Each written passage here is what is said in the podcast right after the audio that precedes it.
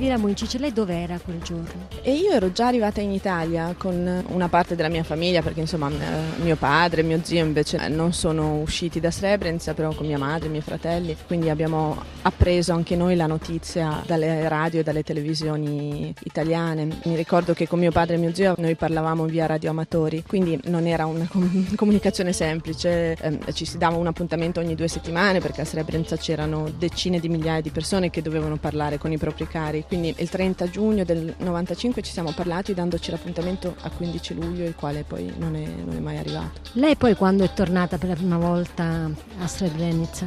Ma io sono tornata mm, quasi dieci anni dopo. È stato spiazzante perché me la ricordavo molto più grande, no? cioè uno cresce eh, ed è strano perché tu sei piccolo, la casa, il giardino ti sembravano dei posti enormi e si rimpiccioliscono all'improvviso e tu dici, oh, ma ho abitato qua davvero, io non ho neanche riconosciuto la casa. Io che nella mia testa pensavo, ah, vado a casa della nonna, avevo lasciato delle cose nell'armadio al piano di sopra, vado a vedere se ci sono ancora.